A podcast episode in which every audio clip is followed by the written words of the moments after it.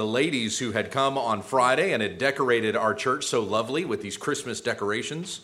I love Christmas decor and uh, adding a nice little touch of the season to our sanctuary and even out in the foyer. I like that uh, banner that had Silent Night on it. So thank you for doing that for us. And as we come into this passage, as we continue our series in 1 Timothy, I wanted to remind you once again of our theme or the main focus of the book as Paul had written to Timothy in 1 Timothy 3:15, I write these things to you so that if I delay in coming to you, that you may know how one ought to behave in the household of God, which is a pillar and a buttress of the truth. So we are learning as a church together as we go through 1 Timothy what roles we are expected to fill in the household of God, in the service of his church which again is said to be a pillar and a buttress of the truth, holding up the truth and even defending it from those who would try to malign it. So we keep those things in mind, especially as we jump into these instructions that we're going to find here at the start of chapter 2. So this is 1 Timothy 2, beginning in verse 1. I'm going to read through verse 7, and again out of the English Standard Version. Please stand in honor of the word of the King. 1 Timothy chapter 2, beginning in verse 1, the Apostle Paul, writing to his servant Timothy in Ephesus, hear the word of the Lord. First of all, then, I urge that supplications, prayers, intercessions, and thanksgivings be made for all people, for kings, and all who are in high positions, that we may lead a peaceful and quiet life godly and dignified in every way. This is good, and it is pleasing in the sight of God our Savior, who desires all people to be saved and to come to the knowledge of the truth. For there is one God, and there is one mediator between God and men, the man Christ Jesus who gave himself as a ransom for all, which is the testimony given at the proper time. For this I was appointed, a preacher and an apostle. I am telling the truth, I am not lying, a teacher of the Gentiles in faith and truth. You may be seated as we pray.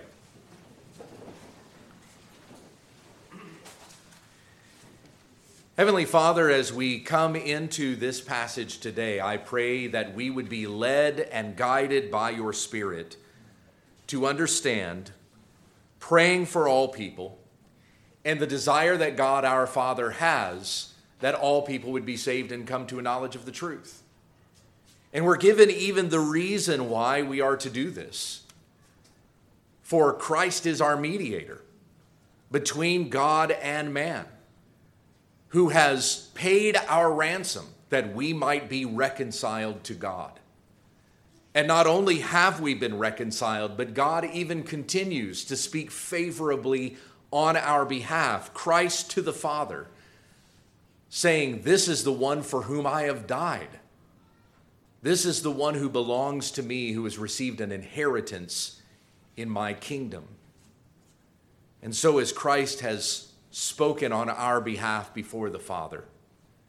May we be diligent to lift up prayers for one another before Christ our King. It's in his name that we pray, and all God's people said, Amen. You'll notice that the first word in this particular chapter is the word first. Now, we have been in this series for a month now. For four Sundays, we've been in 1 Timothy and have taken those four Sundays to get through chapter 1.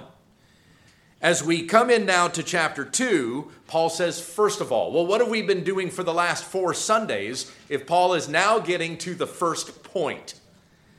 Well, in the first chapter, he comes into these instructions that he is giving Timothy by first telling him to not let any teacher teach another doctrine but that which flows from the sound words of our Lord Christ and those things that pertain to godliness. The gospel and that which produces godliness in those who believe it and follow it. So don't let anyone else teach anything otherwise. The whole first chapter was built on that theme. We concluded last week with Paul even giving examples of false teachers that had to be put out of the church because they were not teaching sound doctrine. Consider again chapter 1, verse 20, among whom, Paul says, are Hymenaeus and Alexander, whom I have handed over to Satan that they may learn not to blaspheme. So it's almost as if Paul has given before Timothy this first order of business preach the gospel, preach sound doctrine, and don't let anyone teach anything otherwise. There are men who have tried to teach something else, and I've even had to put them out of the church.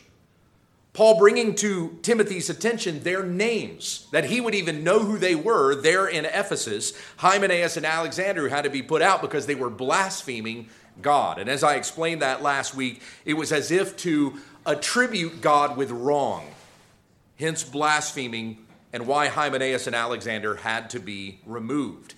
So once this this foundation has been laid. Once this has been accomplished, we're teaching sound doctrine, we're removing those who are teaching otherwise, and don't let anyone teach anything else but the gospel and that which pertains to godliness. Now, Paul is getting to those instructions where, in light of the gospel, here's how we are to behave and act in the household of God. So, when we read, first of all, then, I urge, what we're getting are the first instructions for the people in the church. And here's the first thing that Paul tells us to do pray. The first instruction in light of the sound doctrine that we believe in and follow, what should be our first order of business? To pray. That's the first instruction that he gives. And you'll notice that he starts here with prayer, urging prayer in chapter 2, verse 1, and then in verse 8, which is mentioned in the passage here. It says 2, 1 through 8. I'm actually not going to get to 8 today. We'll get to 8 next week, but I will tease it out a little bit. You'll notice that in first, verse 8, Paul says, I desire that in every place the men should what? Pray. Pray. So we have this instruction to pray, and then when we get to instructions for men and instructions for women, the very first of those instructions is for the men to set the standard and the example for behavior in the church by praying. So, first of all, then I urge for prayer, Paul says. And how our passage here today, verses 1 through 7, how this breaks down is that we see this call for prayer in verses 1 through 4. And then part 2 is the reason why in verses 5 through 7. We are following after our mediator who is mediating for us before God the Father. And this really brings us to the focus of this passage and that is in verse 5. There is one God and one mediator between God and men, the man Christ Jesus, because Christ mediates for us. So we know that we have access to God and we can come to Him in prayer, and not only praying for ourselves, but praying on behalf of others. So, this is the focus of the passage, and therefore the title of my message today that Christ, Jesus, is our mediator. We have one mediator between God and man, the man, Christ Jesus. And when we get to that second part, where Paul gives the reason why in verses 5 to 7, we can break that even into two parts. Paul says, This is the testimony, verses 5 through 6, and then I'm the one who preaches that testimony in verse 7. And in light of these things, the call to, pr- uh, the, the call to prayer and the reason why for Christ, our mediator, intercedes for us before the Father, we will find some applications in this as well, which I'll give at the very end. So, first of all, let's come into part one, verses one through four, where Paul gives this call to prayer, this imperative to pray, even as he instructs, he instructs the church in these things. First of all, then, I urge that supplications, that prayers, that intercessions and thanksgivings be made for all people, for kings, and all who are in high positions. Now, there's really not anything mystical about what Paul says regarding prayer here. Supplications, prayers, intercessions, and thanksgivings. Each of these words are just saying we are to engage in different kinds of prayer. whatever would behoove us to come before God and seek His counsel and ask for His help and submit ourselves before Him, whatever language that would take on, may we be in the regular practice of that. So he gives different kinds of prayer here. Supplications, first of all, is the first word. A supplication is simply a wanting or an asking that we would go before God and we would simply ask of him. As James says in James chapter 1 verse 5, if anyone lacks wisdom, let him ask of God, who gives generously to all without reproach. And that's very simply a supplication that we would go to we would go before God and we would ask for his help. It is very prideful, in fact, to not ask of God for his help if we think that we can do it on our own and I don't need to ask of God, then we are relying too much on ourselves and not humbling ourselves before Christ. I even dealt with this a little bit this morning. Even as I was in my preparation for preaching today, I was wandering this aisle right here, thinking of various points that I was going to bring up in the sermon, running through uh, uh, different things that I was going to say. And it came upon me that I had not yet taken time to pray. And I'm thinking of myself and my own ability to deliver a message and the oratory skills that I've built up over the years, and thinking too much of myself and not humbling myself before God and saying, God, I need your help to deliver this message today, that it would not be me that stands before this church and is pre- impressed by what abilities I may have, but in fact that I would get out of the way and they see not me but Christ through the words that I'm going to preach. So that I might humble myself, and, and in the words of John the Baptist, I must decrease so that he may increase. And that in humbling myself before I come to preach this word. I read this from Burk Parsons this morning. Burk Parsons is the uh, is an understudy of R.C. Sproul and the pastor at St. Andrew's Chapel in Sanford, Florida. Parsons said this When someone asks if you believe you're going to heaven, saying, I hope so, isn't humble. It's arrogantly believing your salvation rests on your works. But saying, Yes, I'm certain, isn't arrogant. It's humble assurance, believing that your salvation is resting on Christ's work. And prayer is one of those acts that we do in humility that brings us before God to say, I cannot work this out on my own. I am completely in submission to you and your power and your strength to work all things out together for my good and ultimately for your glory. In 1 Peter chapter 5, we read to cast your anxieties on God because he cares for you. Now, that's a common verse. We've probably written it down on sticky notes, put it in a mirror, or maybe you, uh, you even have it in your happy verse calendar or something like that. Cast all your anxieties on him because he cares for you. The verse immediately before that is humble yourselves before God. And if you don't cast your cares upon him because he cares for you, then you're saying, in a sense, I don't need God's help. I've got this on my own. But the very fact that we come before God and we present supplications, that we ask of him, is to, is to humble ourselves before God and ask for his help knowing that I am without the strength, without the power to sustain myself or do any of this on my own. I need the Lord. And so the very first word for prayer that Paul presents here is supplication. That we would simply come before God and we would ask. The next word is prayers. And what is prayer? When we even are talking about praying to God, what are we saying? What is prayer? Prayer is very simple. There's a very simple definition for this it's talking to God. When you pray, you talk to God. So, first of all, we ask of God, and then next, we talk to God. We would, as if we would have a conversation with anyone else. A lot of times when we pray, we drop a lot of uh, a lot of fathers or lords in our in our prayer. We fill up the space with very lofty language and uh, and theological words. But just think of the way that you pray as very simply talking to God, as you would talk to anyone. As it is said of Moses that when he talked to God, he talked with him as though one man talks to another face to face. That was describing Moses' conversations with God. And so, as we have seen this of the prophets of old, may we speak with God the same way as you would speak with anyone face to face. I know that it is difficult to think of speaking to someone that you can't see in that way, but we talk with one another on the phone and we can't see them.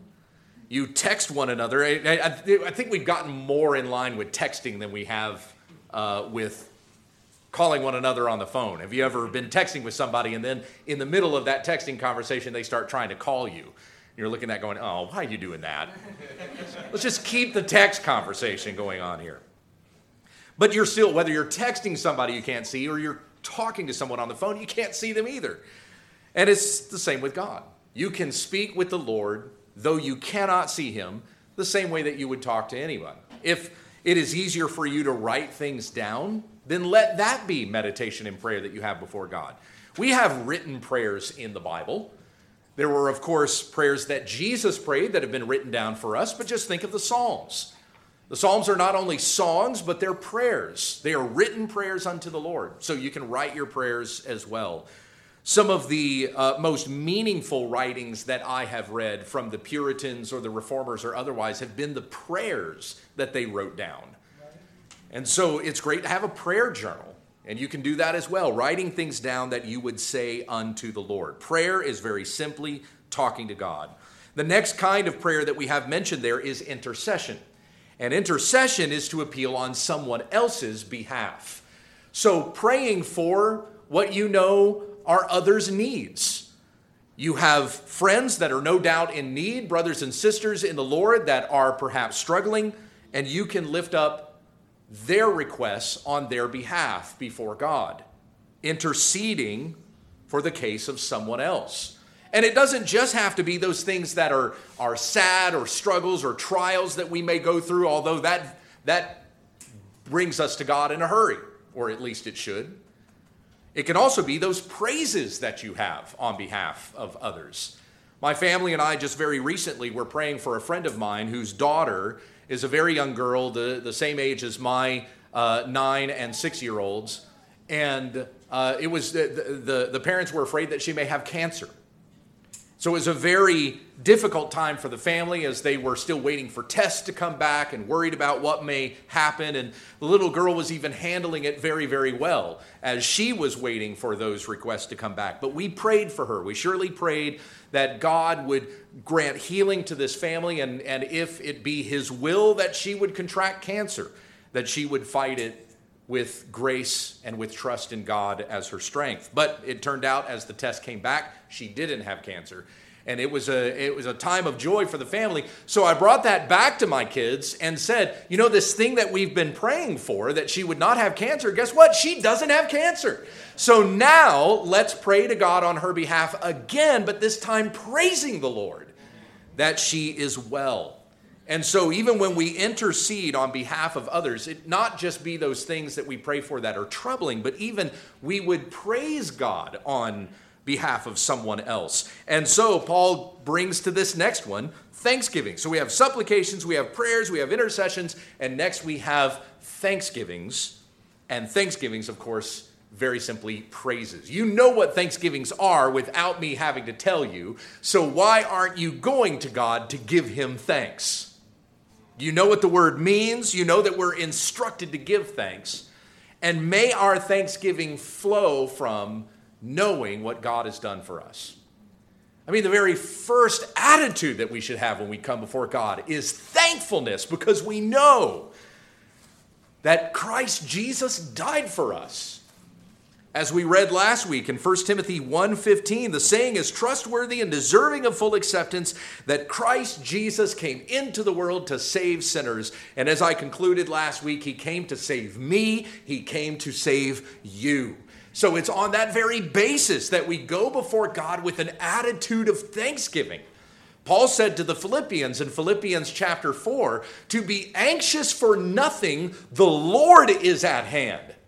But in all things, with thanksgiving, make your requests be made known to God even when you are hurting and struggling and going through trials and wondering how you could be sustained in the midst of this, yet you can come before God with a thankful heart.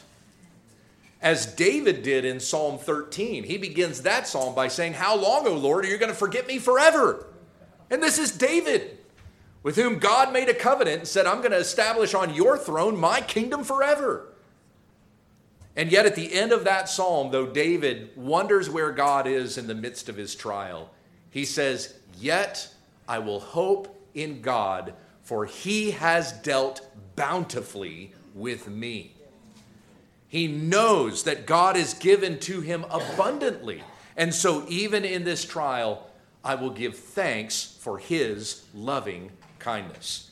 So, our, our general disposition before God should be with thanksgiving. It's okay to make your complaints known to God. That's fine. As long as you are there with an attitude of thankfulness, knowing that God is going to resolve this. All things are in His hand. He is going to deliver me from this trial, even though I may not see the end of it in the moment that I am asking for His help. So we come to God with supplications, asking of God. We come to Him with prayers, talking to God. We come with intercessions, praying on behalf of others. And we come with thanksgivings, an attitude of praise and thankfulness before God. And notice that Paul says that these things would be made for all people. Supplications, prayers, intercessions, thanksgivings be made for all people and the first of these all people that he mentions, verse 2, are kings and all who are in high positions. Now, that's a very interesting thing that Paul says that these kinds of prayers should be made for all people, but he doesn't say for the brothers and sisters of the Lord that are in your church. That's who you pray for first. That's at least that's not the first example that he gives. Not that it's wrong that you can pray for one another. Certainly you should. You can begin by praying for yourselves. When we get together for family prayer, we are often praying for the needs that are within our own family first. There's nothing wrong with that. But why does Paul give as the first example for kings and all who are in high positions? And he gives the reason why in the very next line that we may lead a peaceful and quiet life, godly and dignified in every way. This is good and it is pleasing in the sight of God our Savior. Now, that's right in the middle of a sentence, but let me stop there for now. Paul is actually calling back to some language that God gave to the Israelites when they were being sent into exile to the Babylonians. Turn with me to Jeremiah 29. Keep your finger here in 1 Timothy 1, but let's go for a moment to 1 or sorry, yeah, first, first Jeremiah 29. Go with me to Jeremiah chapter 29. Now, what verse do you know from Jeremiah 29? For I know the plans I have for you, declares the Lord. The plan to prosper and not harm you, to give you a hope and a future. That's Jeremiah 29 11. Uh, over uh, during the entire course of my time as a pastor, I regularly check various websites that have Bible verse searches, and I want to see like what are the most what are the most searched Bible verses on these websites. Jeremiah 29 11, almost every year shows up somewhere in the top five. This is one of those verses people just love, but don't understand the context of it. Because people will take that out of context and they will make it their prosperity verse. And whatever plans I have for me must be the plans that God has for me. That's usually the way that we read ourselves into that passage. But there's something more deep that's going on here. We need to know the context, the, who the author is and who he's writing to, that we may know this verse rightly. But there's other things that are being said here in Jeremiah 29 that Paul is actually borrowing from the, that very same address God gives to his people Israel and brings it into 1 Timothy chapter 2 in the instructions that he gives to the church. So, as we're here in Jeremiah 29, let me give you some backstory, jumping back to chapter 28.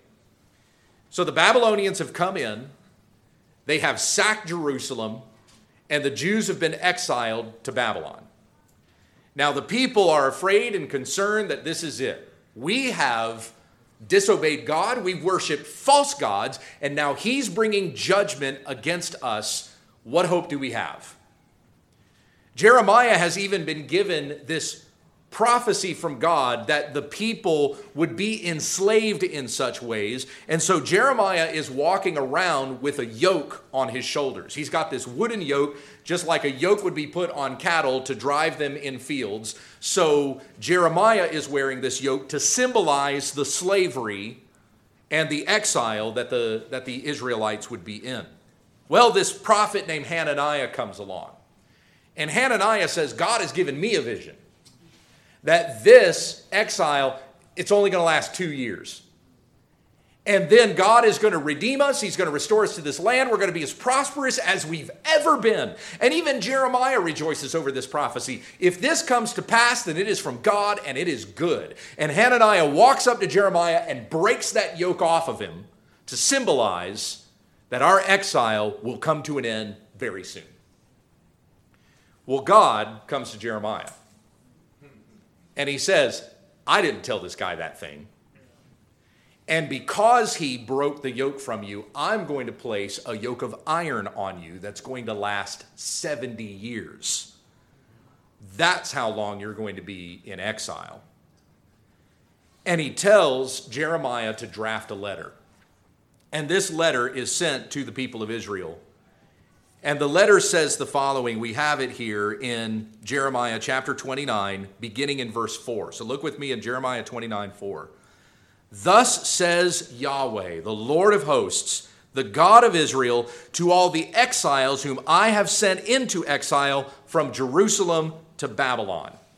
Here's what God says for them to do build houses and live in them, plant gardens and eat their produce.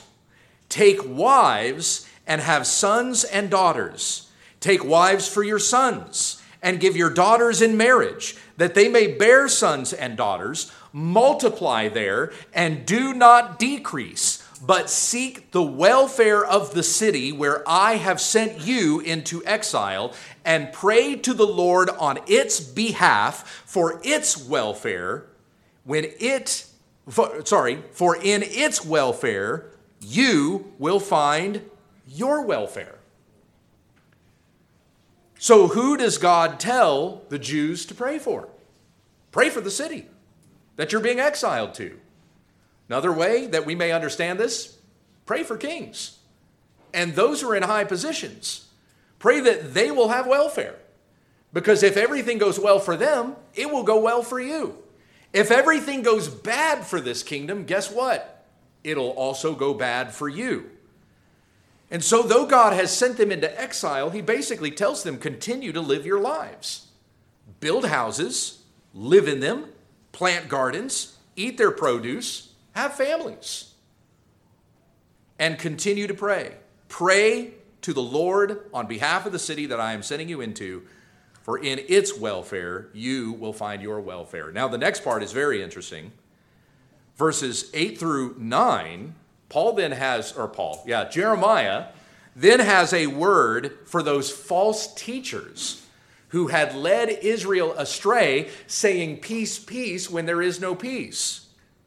In verse 8, for thus says the Lord of hosts, the God of Israel, do not let your prophets and your diviners who are among you deceive you, and do not listen to the dreams that they dream. For it is a lie that they are prophesying to you in my name. I did not send them, declares the Lord. For thus says the Lord, when 70 years are completed for Babylon, I will visit you, and I will fulfill to you my promise and bring you back to this place. For I know the plans that I have for you, declares the Lord plans for welfare and not for evil, to give you a future and a hope. then you will call upon me and come and pray to me, and I will hear you. You will seek me and find me when you seek me with all your heart. So consider again verse 11. Is this verse being said in a time of prosperity and that all your hopes and dreams are going to come true? No, in fact, they're in a very terrible situation. But God assuring them, I'm not bringing you into exile to destroy you. In fact, I still have a plan to prosper you. But bringing them back to that land and seeing that prosperity that God offers here really would not come to fulfillment for another 150 years. So God is promising something that this generation would not see even beyond the promise of bringing them back to the land and rebuilding the walls of Jerusalem and building the temple again and all these other things, what is the ultimate plan that God is going to fulfill through the Jewish people? But the coming of a Savior. And so he is not going to wipe them out because God is faithful to himself and his promises that he will accomplish what he intended to accomplish all along, all along through this people, that a Savior would come who would not just be the Savior of the Jewish people, but even a Savior unto the Gentiles. So now, with these things in mind, let's go back to 1 Timothy chapter 2 and these instructions that Paul gives. By the way, uh, Paul has a lot of Jeremiah's character in the things that he writes and says. There are certain prophets that you can see duplicated in the New Testament writers. Paul mimics a lot of Jeremiah's writing style and even the characteristics of his personality. For John, it was Ezekiel. And for Peter, Moses. So you can see in some of those prophets, uh, those very things have become examples even unto the apostles who write to the churches. So here, Paul says that we are to pray for kings and all who are in high positions. Same sort of concept we just read in Jeremiah 29. When it goes well with them, it will go well with you. That we may lead a peaceful and quiet life. Because, my friends, when this nation still believes in God we trust, it'll go well for us, right? The more pagan, the more secular you see this nation becoming, the less well it's going for us, correct? So if we pray for kings and those who are in high positions that they would seek the Lord, then we also come to understand that we, in that sort of environment, may lead a peaceful and quiet life, godly and dignified in every way, and it's good and pleasing in the sight of God our Savior. We live in a social media culture where it seems like what we should be doing is drawing a whole lot of attention to ourselves. And if nobody's watching me on Facebook and Twitter, X, whatever we're calling it now, Twix, TikTok, YouTube, whatever else, if nobody's paying attention to me, then I'm not accomplishing something. So we'll do whatever outlandish things that we need to do just to earn people's attention. Probably not making any money off of it, even. It's just the more attention that I can get, the better I feel like I find my place in this culture and in this world. But the scriptures actually tell us the opposite. In 1 Thessalonians, Paul said, or to the Thessalonians, make it your ambition to lead a quiet life, to be godly and dignified in every way, to work with your hands and mind your own business, just as we told you. So the instruction that we have to the churches is really that you would mind your own business, that you would work, that you would not try to call a whole lot of attention to yourselves. But what testimonies that we do give before a watching world should point to our Savior. Jesus said in the Sermon on the Mount in Matthew chapter 5 that you are a light to the world. You are the salt of the earth, you are the light of the world. And being a light of the world means that we would demonstrate our righteousness before men so that they would give glory to our Father in heaven. We are being a light to the world that points to Christ. And it says here in verse 3 that it is good and it is pleasing in the sight of God our Savior that we would live and behave in such a way. Verse 4 For God desires all people to be saved and to come to the knowledge of the truth. Now, this is a hugely controversial passage that many like to say that God desires all people to be saved, so everyone therefore has free will, and one can decide to follow God or refuse God. This becomes one of those free will passages. But I think when we try to take the verse to mean that, or even if we you know pull it into our camp whatever camp you're in you might be arminian you might be calvinist you try to pull this verse into your camp and try to make it mean something toward your soteriology i think you lose the context of exactly what paul is saying here. As we understand what is being said with regards to god desiring all people to be saved matthew poole puts it this way we must understand this verse with respect to his decretive will, uh, with, with res- not with respect to his decretive will, I'm sorry, but his complacential will. That's a big word, but what does he mean by that? That is, that the repentance and life of a sinner is very pleasing to his holiness and mercy. So, really, the explanation, the understanding of God desires all people to be saved and come to the knowledge of the truth is exactly what we read earlier in verses 2 and 3 to lead a peaceful and quiet life, godly, so pursuing holiness, pursuing Christ likeness, and dignified in every way, holding yourself as somebody who is worthy of honor. This is good and it is pleasing in the sight of God our Savior, who desires all people to be saved and come to a knowledge of the truth. In other words, God would desire that everyone would live this way. And it's because God desires that everyone that lives this way, that everybody who does not pursue godliness is therefore going to be judged because they did not pursue godliness. So God's desire is that everyone would live in such a way. Just as Paul declared to the Greeks at Athens at the Areopagus, when he said that times of ignorance God has overlooked, but now he commands all people everywhere to repent. And it's that same sort of declaration that's being said here.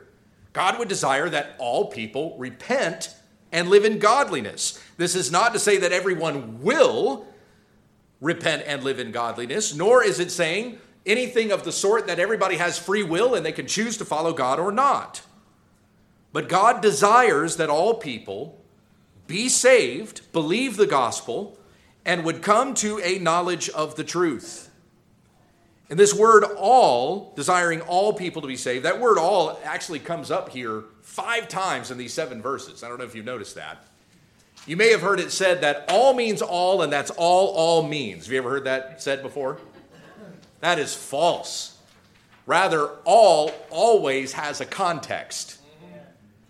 And here we have seen the word all applied as all kinds. And this even goes, you, you, can see this in chapter 6 when we get to verse 10, where it says that the love of money is the root of all kinds of evils. Not all evil. Money is not the root of all evil. That's not what that verse says. But that the love of money is the root of all kinds of evils. And so all kinds could be rightly applied here, especially when we've just read that we should be praying for kings and all who are in high positions all kinds of people in all kinds of positions. That's what's being said. And God desiring all kinds of people to be saved, Jew or Gentile, from this nation or that nation, speaking this language or that language, men or women, because that's the context that we're coming into as we continue in these instructions in chapter 2. Instructions God has for men, instructions God has for women. There's not a plan of salvation for men and a plan of salvation for women. There is one way of salvation for all people, and that is through Christ. And so Paul directs Timothy to that truth in verse 5 For there is one God and there is one mediator between God and men. So, as we've just read here in chapter 2, verses 1 through 4, we've read that call to prayer and then as we jump into verses 5 through 7, Paul gives the reason why.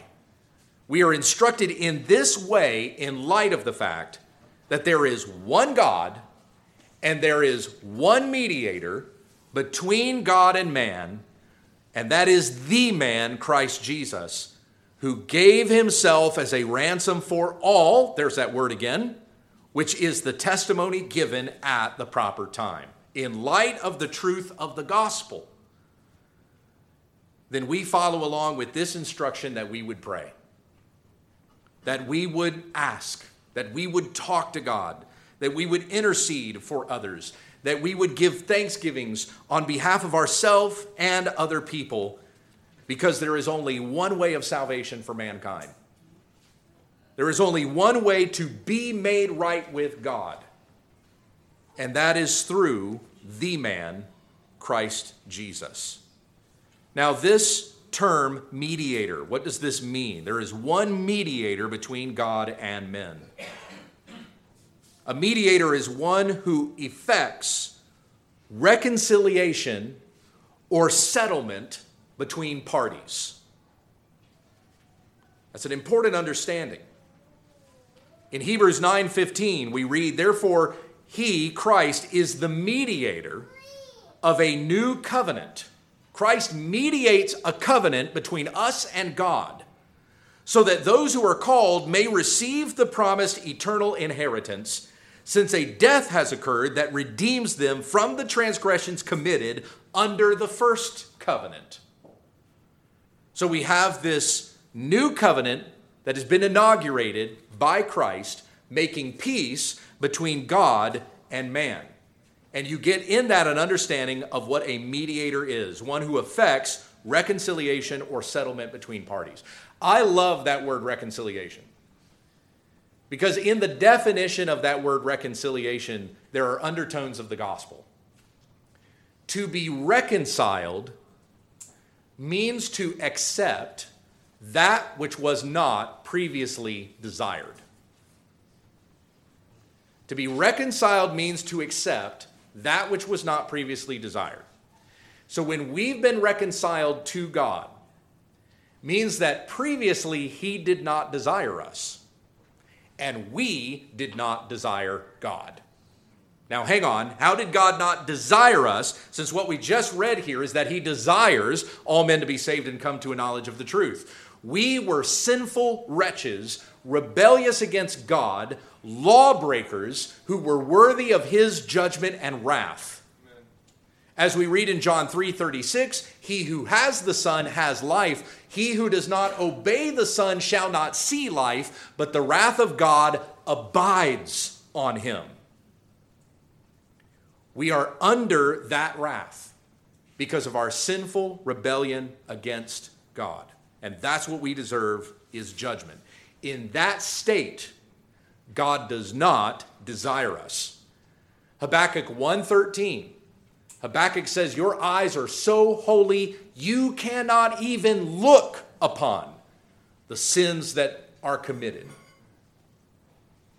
So God does not desire us in that place when we are in that condition. But he still loves us to send a son to reconcile us and make us worthy of his love and affection.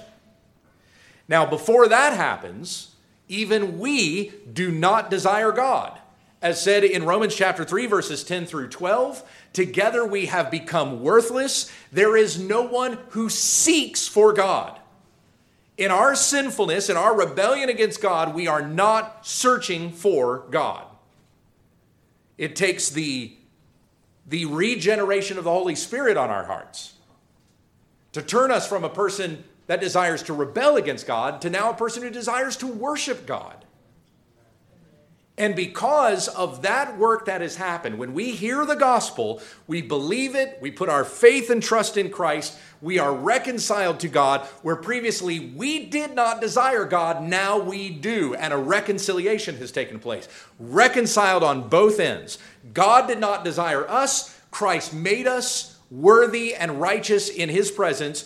Clothed in his righteousness, the Father looks at us and he sees the righteousness of his Son and he desires us and draws us to himself, and we are adopted as sons and daughters, but not before being clothed in, in Christ's righteousness. So we are reconciled to God. And we are reconciled in the sense that we did not desire God. But now our hearts have been transformed, our minds have been renewed, we are born again and desiring to seek God and worship Him and follow Jesus. And in this, we have been reconciled. And Christ accomplishes all of this for us on our behalf as our mediator. There is one access to God, and that is through Jesus Christ. Amen.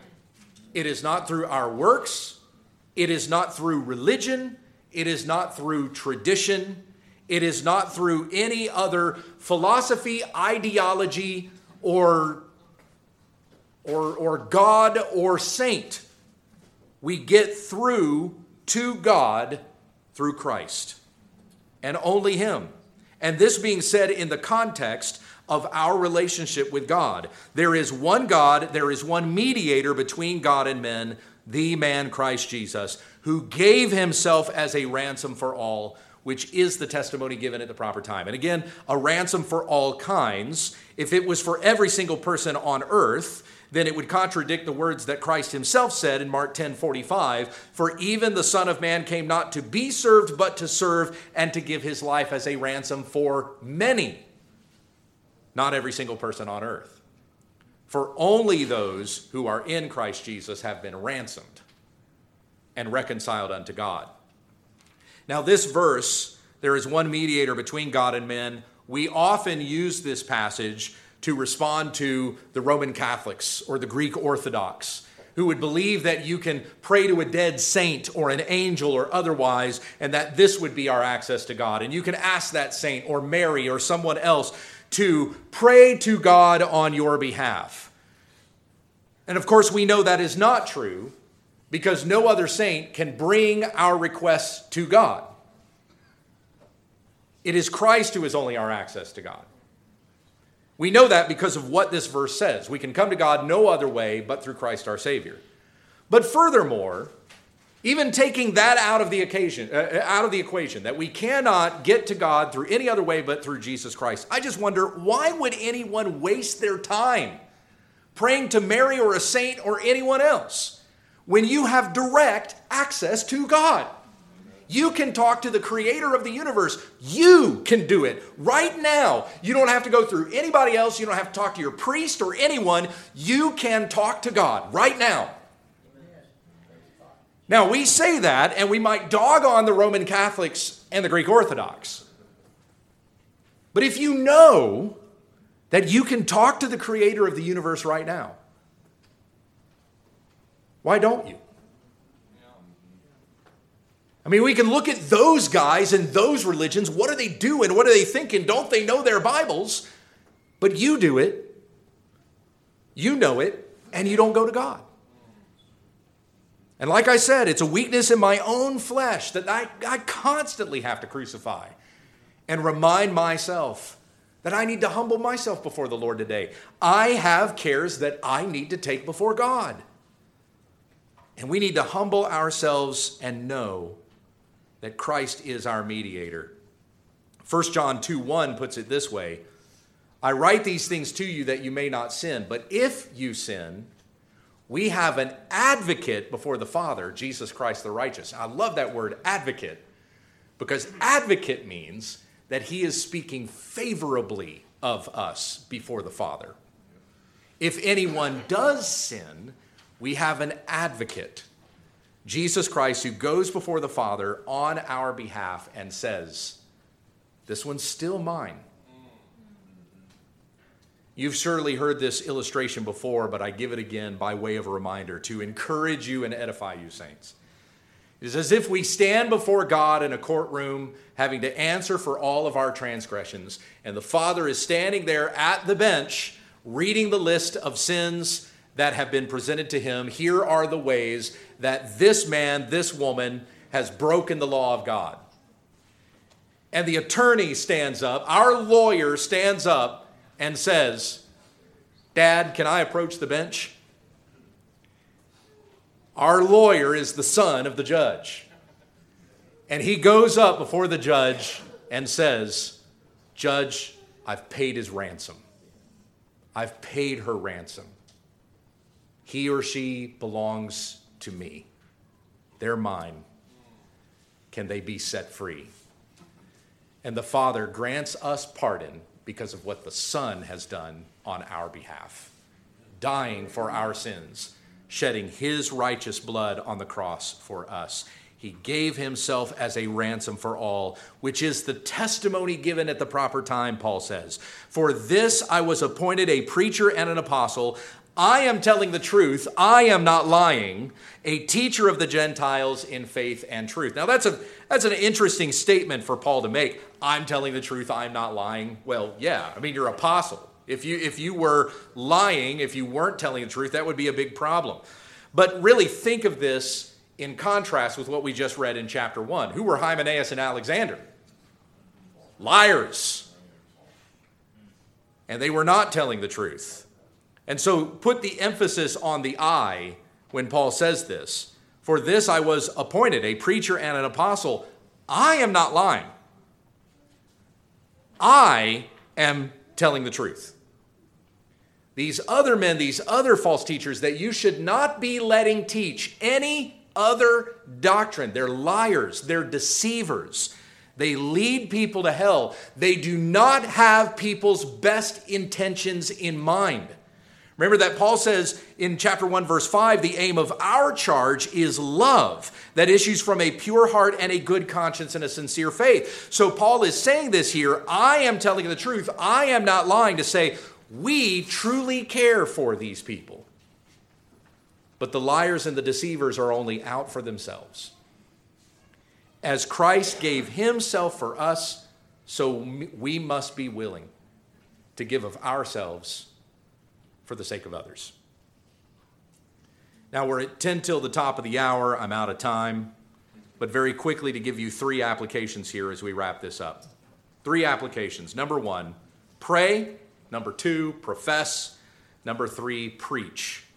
Now, let me explain those three. How, how do we apply what it is that we've read today? Well, very simply, we see the imperative right at the very beginning pray. I urge then to pray.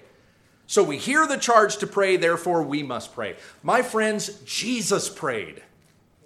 Jesus is God, and he prayed. If it behooved the Son of God to pray, then how much more should we pray? Amen. Secondly, profess. And really, I just picked this word because it fit my alliteration, that all these would start with PR. But profess, what I mean by that is to confess before God. That you would come before God and that you would lay down your cares. You would express your heart. You would say to Him what is on your mind and confessing your sins before God saying, God, here's what I have done wrong. Name your sins. Here's how I have sinned against you. Forgive me, cleanse me, and re, re, uh, uh, restore unto me the joy of your salvation, as David prayed in Psalm 51. Create in me a clean heart, O God. Third application preach. Now, that doesn't mean that everybody is called to be a preacher or a pastor, but preach meaning that you would confess these things to others that you would share it with your brothers and sisters in the Lord that they may be encouraged and edified in those times that we need encouragement and in all times we need to be built up. But that you would also preach this to those who don't know, that the lost may be found, that those who are still enslaved to their sins would be ransomed and set free by faith in Jesus Christ. For as we have been told here, there is one mediator between God and man, the man, Christ Jesus. It's very interesting that Paul refers to him as the man, Christ Jesus. This is God incarnate, God who came in human flesh, God who died on the cross for our sins, who rose again from the dead, who ascended into heaven, who is seated at the right hand of God. And you know what, my friends, as he is seated there at the right hand of the Father, interceding for us, mediating on our behalf, as our advocate before the Father, he's still fully God and fully man. He didn't stop his human form when he went to heaven and sat down at the right hand of the Father. For in order to be reconciled, in order to bridge that gap between God and man because of our sin, it took the God man to bridge it. The perfect man, God Himself, who brings us back into relationship with God. That we may know, as declared and as we understand from this passage, that there's one God and there is one mediator, and he is Jesus Christ. As we come to this table this morning, we remember the sacrifice of our God for us. We remember that Jesus lived a righteous life, that he died a righteous sacrifice, that he rose again from the dead, and he went back to the Father where he reigns on high now. There is the promise of judgment that is coming when Jesus returns to judge the living and the dead. But all who believe in him will not perish, but have everlasting life. As we remember the body that was broken and the blood that was spilled for the forgiveness of our sins, let us take a moment now to pray in quiet as those who are going to serve the table come forward. Confess your sins before God as we prepare our hearts. Let's pray.